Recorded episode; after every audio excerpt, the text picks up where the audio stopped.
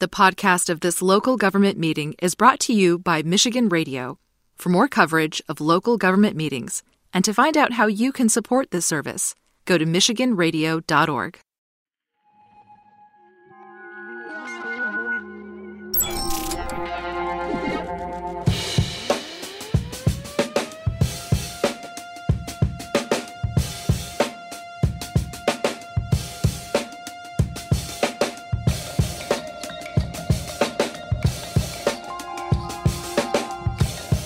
Uh, my name is Mike Tobin. I am the Assistant Chief in charge of operations for the City of Lansing Fire Department.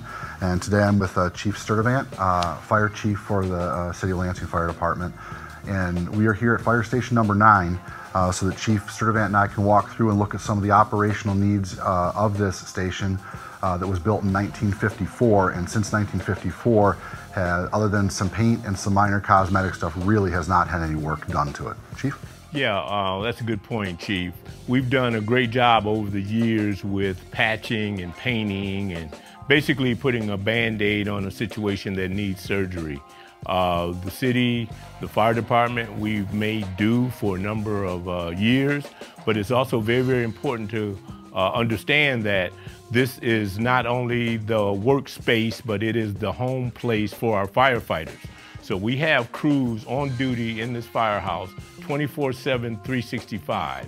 And this station is in significant need of some major updates and some upgrades. And we're going to walk you through and just give you a visual of some of the particulars that we're speaking of right now.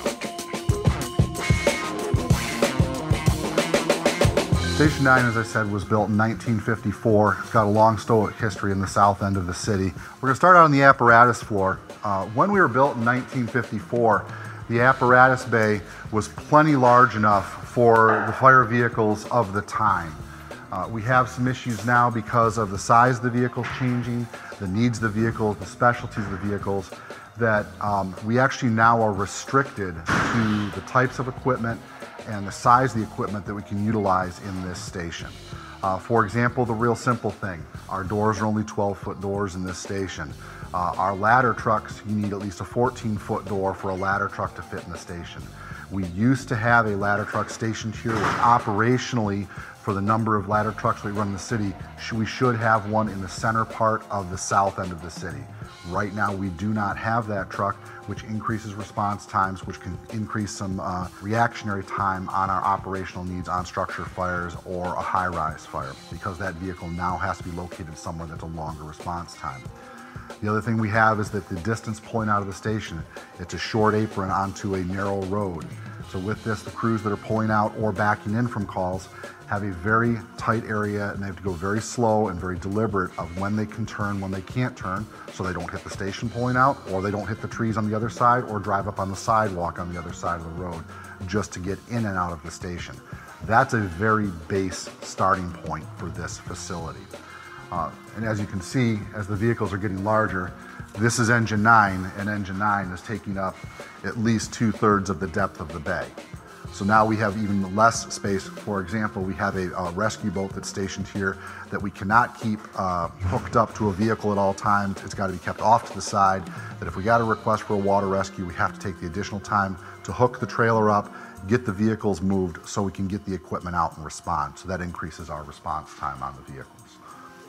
I think uh, also to that point, when we talk about our operational needs, uh, we have uh, about 35, 36 square miles of, uh, of geography that we cover here in the city of Lansing. Uh, strategically placing our aerial apparatus, also known as our ladder trucks, is very, very critical to successful outcome of any fire rescue emergency. And due to the limitations and the restrictions of this firehouse, it makes it very, very difficult for the, that placement and deployment of the uh, uh, aerial apparatus to be in the most opportune location to service the community. So that's one of the challenges from an operational standpoint that we also deal with.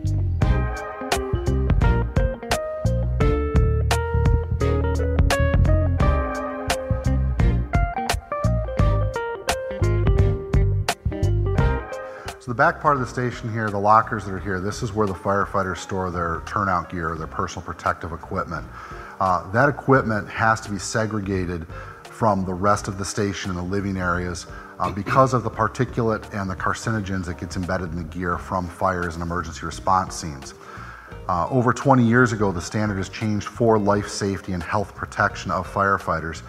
That gear should be stored in an area that has open lockers for ventilation to make sure the gear can dry properly and any of, any of the uh, particulate and um, off gassing that comes from the gear happens and then is captured by an engineered ventilation system to filter it and then expel it from the station. This station, our firefighters are here for 24 7, 365. They live here. Um, in a 25 year career of a Lansing firefighter, they are effectively in a fire station for just under nine years. So, this is their home. We do not want them breathing or exposed to the carcinogens, especially when they're sleeping or eating or any other activity outside of the firefighting. We're trying to protect them. This is a life and, life and uh, health issue for the firefighters. So, we have closed lockers where the gear cannot get proper ventilation and the ventilation is not controlled. That is a huge health and safety issue for our firefighters. That's a great point, Chief. Uh, cancer within the fire service, uh, the data reflects that it is through the roof right now. As fire chiefs, as chief officers, the health and wellness of our firefighters is of utmost concern. It's the number one priority. And uh, what we're seeing now is that uh, we have members of the fire service that will spend 25, 30 years in the service, and when they retire, uh, they actually transition to maybe a, a eight to 10 year uh, highly qualified quality of life retirement which uh, you know those numbers just don't equate as we would like them to. So the ability to separate the uh, carcinogenic and the toxic gear that we engage on a regular basis from the living area is a high priority for us uh, within the fire service across the country and particularly here in the city of Lansing. We want to do everything that we can to protect the health and wellness of our firefighters, not only while they are serving in an active firefighting capacity, but also relative to the quality of life once they retire. So we're going to move forward. We're going to talk about um, the EMS aspect with regards to the apparatus floor and the issues we have at Station 9. Um, 80 plus percent of the responses the Lansing Fire Department makes to the citizens of uh, Lansing are emergency medical responses. At this station, we staff and respond to advanced life support units out of this station. Uh, they are very busy units. They both average between four and 5,000 responses a year. That's each. Um, we have to store medical equipment here for those calls. We only have one room on the apparatus floor or anywhere in the working area that we can store the medical gear for that. And once again, that equipment is not a proper it's it's not properly stored in a properly enclosed, properly ventilated, properly segregated room. Does it meet what we need for today to take care of the equipment? Yes but it's done through band aids and duct tape and piecemealing stuff together. It is not what the standard says it should be, but it is acceptable, but it, we can't sustain at this. So we'll show you that area next.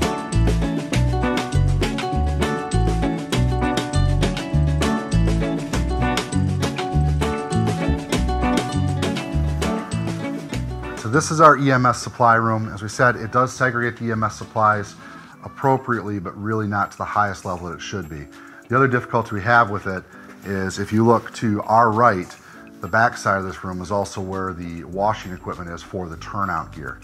Yes, they are properly segregated, but it is by far not optimum of the way it should be to separate when we wash those carcinogens and everything out of the gear after use.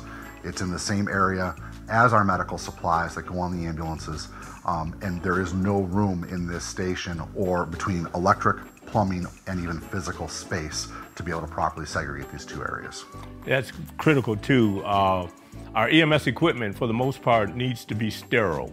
It needs to be sterile. So having this equipment stored in the same area and proximity of where we actually wash our turnout gear that is full of carcinogenics and toxins uh, is problematic to say the least. Not to say this room, uh, as uh, the rest of the station, uh, probably has some ventilation challenges, so that increases the uh, inability to really separate sterile EMS equipment from the possibility of being contaminated with toxins as we wash our turnout gear. So we focus on the facility itself with regards to the vehicles and personal protective gear and equipment. Next step was we're going to focus on the people that actually live here for those nine years and some of the issues we have with it that does affect the overall operation of this station, of the responses that come out of here, their safety and their well-being.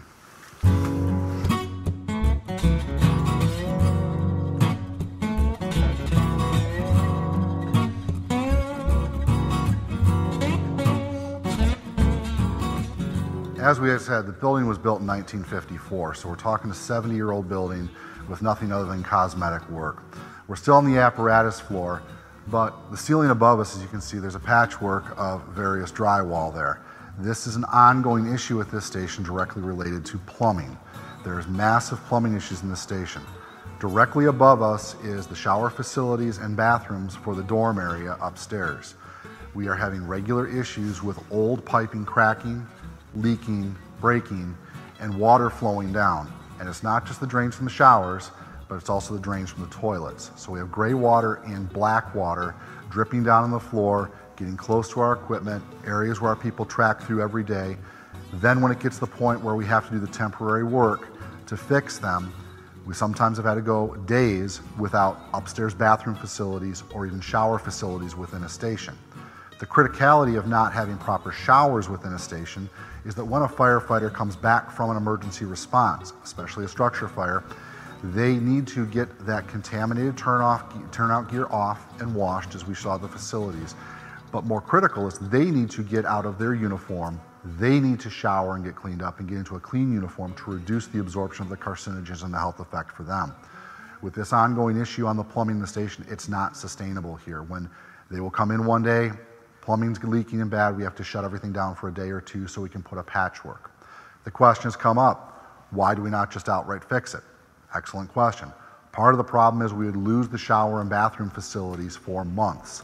This is 70 year old plumbing that's up there, and it would have to be repaired from the shower facilities all the way down to where it goes to the streets, the sanitary system within the city. That's a months long project. That would be months that this station is shut down, and that still would only be a short fix of a small section within this station.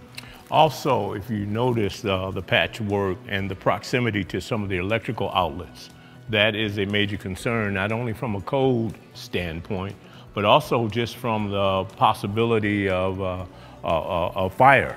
And we want to be very, very careful with what this looks like. Again, we are not really certain if we're dealing with lead piping, if we're dealing with uh, uh, some unintended consequences of trying to produce a long-term fix. Uh, however, uh, to Chief Tobin's point, the sustainability of this uh, is just no longer there as it relates to the health and wellness of our firefighters. the physical well-being of our firefighters is critical, but also the mental health aspect. Our firefighters run uh, to Chief Tobin's point, 12 to 15,000 calls a year out of this firehouse. They should be able to come back to their home while they're on duty and to be able to process, decompress, and to work through the challenges of some of the things that they may have seen in the street providing service to this community. Uh, right now, the station just does not provide that high degree of, of mental well-being that is critical to our firefighters as they wait for the next call for service. We have um, both male and female firefighters in the Lansing Fire Department. We are very proud of the diversity of this department. Some of the base difficulties that we have, though, is all of our bathroom and shower facilities are shared. So, for example, we'll go over and show you on this floor of the station, the main floor, we basically have one functioning bathroom that has one toilet and one urinal. At this station currently today, there are eight people stationed here. So, and the facilities are old and we also have plumbing issues there.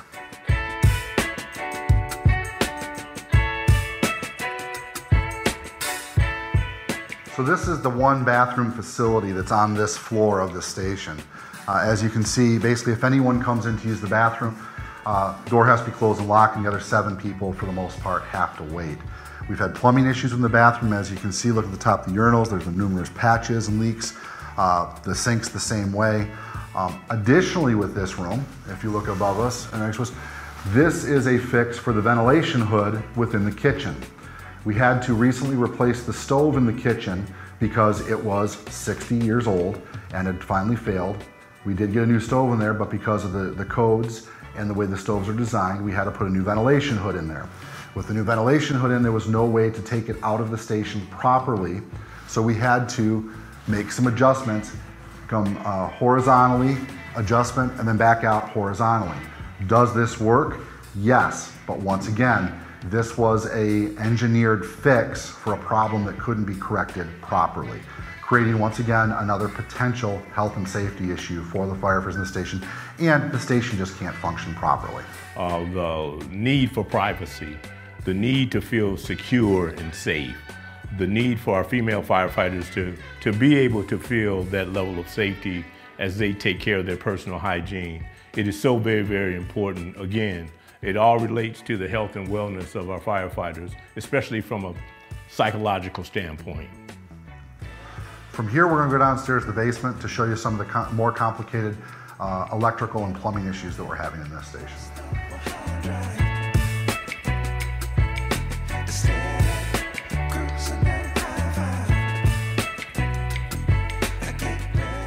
We're now down in the basement of fire station number nine where all the mechanicals are, all the plumbing, all the electrical is. We're going to show you some of the issues down here, Chief.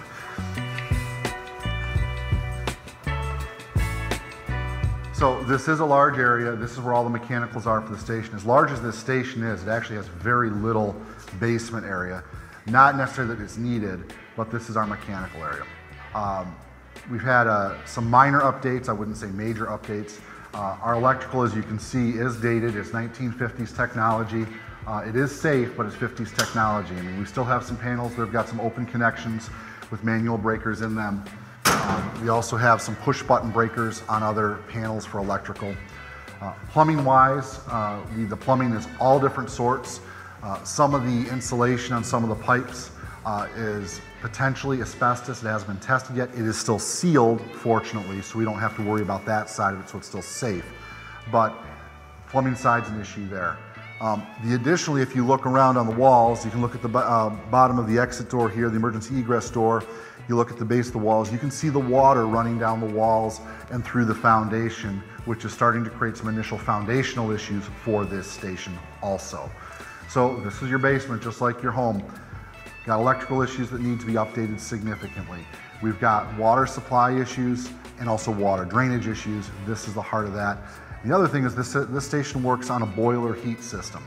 Uh, when it generates heat, it generates heat very, very good. The difficulty is because of the size of the station, the way the station is segregated with the different valving and thermostats, that um, the station is either extremely hot in, this, in the wintertime or it's getting no heat at all. So you're either living in an area that's, and I'm not exaggerating here, 85 plus degree temperatures in living areas or temperatures that can be as low as 50. In the last three years, we have had occurrences within the Lansing Fire Department where we have had to relocate the crews out of this station at night because of heating issues and the temperature within this station had dropped to either at or below 40 degrees. We cannot expect our people to live in those temperatures. That's unheard of. And then on the equipment side, the fire truck upstairs carries 750 gallons of water, plus there's plumbing.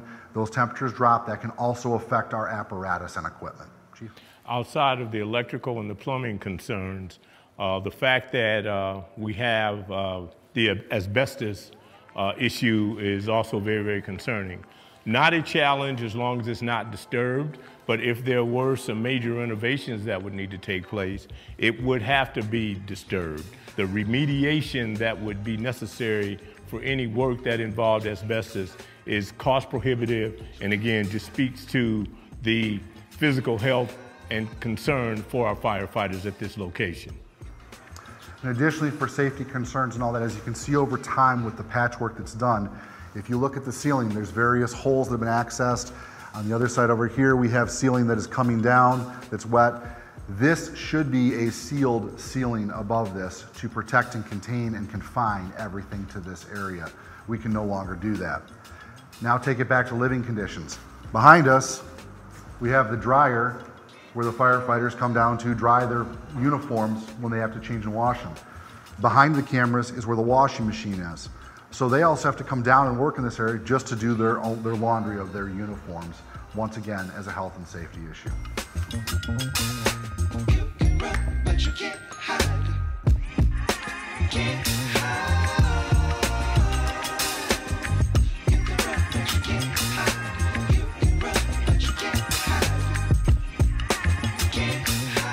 So now we're on the second floor, the dormitory sleeping area of fire station number nine. The difficulty that we have up here is the, obviously this has not changed since 1954 other than moving some furniture around. This is a shared facility of both sleeping and workout facility. As you can see, we come here, the critical part of being a firefighter is quality physical fitness. So we try to have good workout facilities for our, our, firefighters. The difficulty is that we have all this workout equipment in an area that really wasn't designed for the weight of the equipment. Uh, it's not sound conducive to work out up here. And also, this area is shared on the back side of us here as the sleeping area. So if you have a firefighter that wants to come in prior to shift, the shift starts at 7.30 in the morning. If they want to come in at 5.30 in the morning and work out, either they come up here and work out and wake up the rest of the crew who's trying to get a little bit of sleep from the night before in between calls, or they have to wait until further into the shift Later in the night, if they want to work out in the evening, it's the same thing. If someone's trying to relax in their sleeping area by their bed, read a book or whatever, they can't do that because of the workout area. So that's one thing up here. In the sleeping area, we have a non segregated sleeping area. It's basically a modified dormitory where the firefighters have moved their personal lockers in an area to try and create little cubbies for sleeping, but there is no privacy once again for anyone who's trying to relax may have to have a conversation with a family member, or just general sleeping in a large dormitory area. Men and women share this area to sleep. Um, we do have distance between the beds, but this is not conducive to good psychiatric health and, and good sleeping conditions. If we do have a firefighter that snores, that keeps the rest of the crew awake and there's uh, no sleeping there. From about the middle of May through Labor Day esque, it gets very, very hot up here because we have no foliage vegetation around the building. It's a high point, and as the sun heats up the dormitories, it can get upwards of 85, 90, 95 degrees up here. So for cooling, we actually have window air conditioner units. There are seven of them stationed around the dormitory area, and pretty much from the middle of May through Labor Day, they are running 24 7. They're loud, they are by far not energy efficient, and they work semi adequately to keep it comfortable for sleeping and living conditions within this station.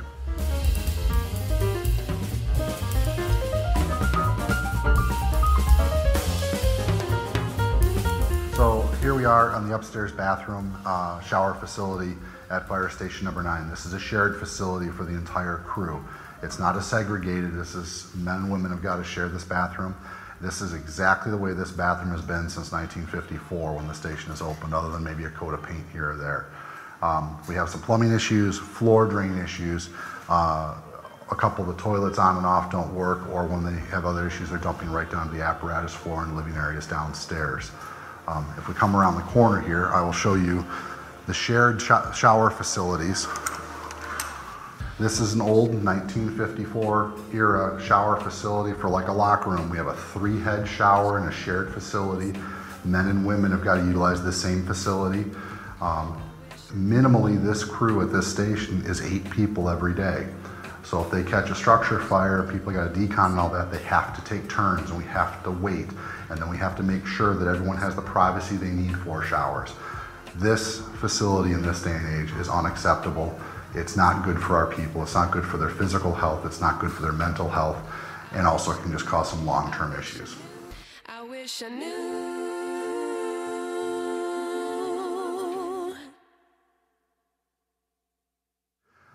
So that was a general summary tour of fire station number nine here in the south side of Lansing. The Lansing Fire Department originated in 1855 when the citizens of this city determined that they needed a fire department. It has evolved and developed for the last 150 plus years to a world-class fire department with world-class firefighters. The difficulty of a firefighter is firefighters are paid to adapt, to evaluate, and readapt and overcome emergencies.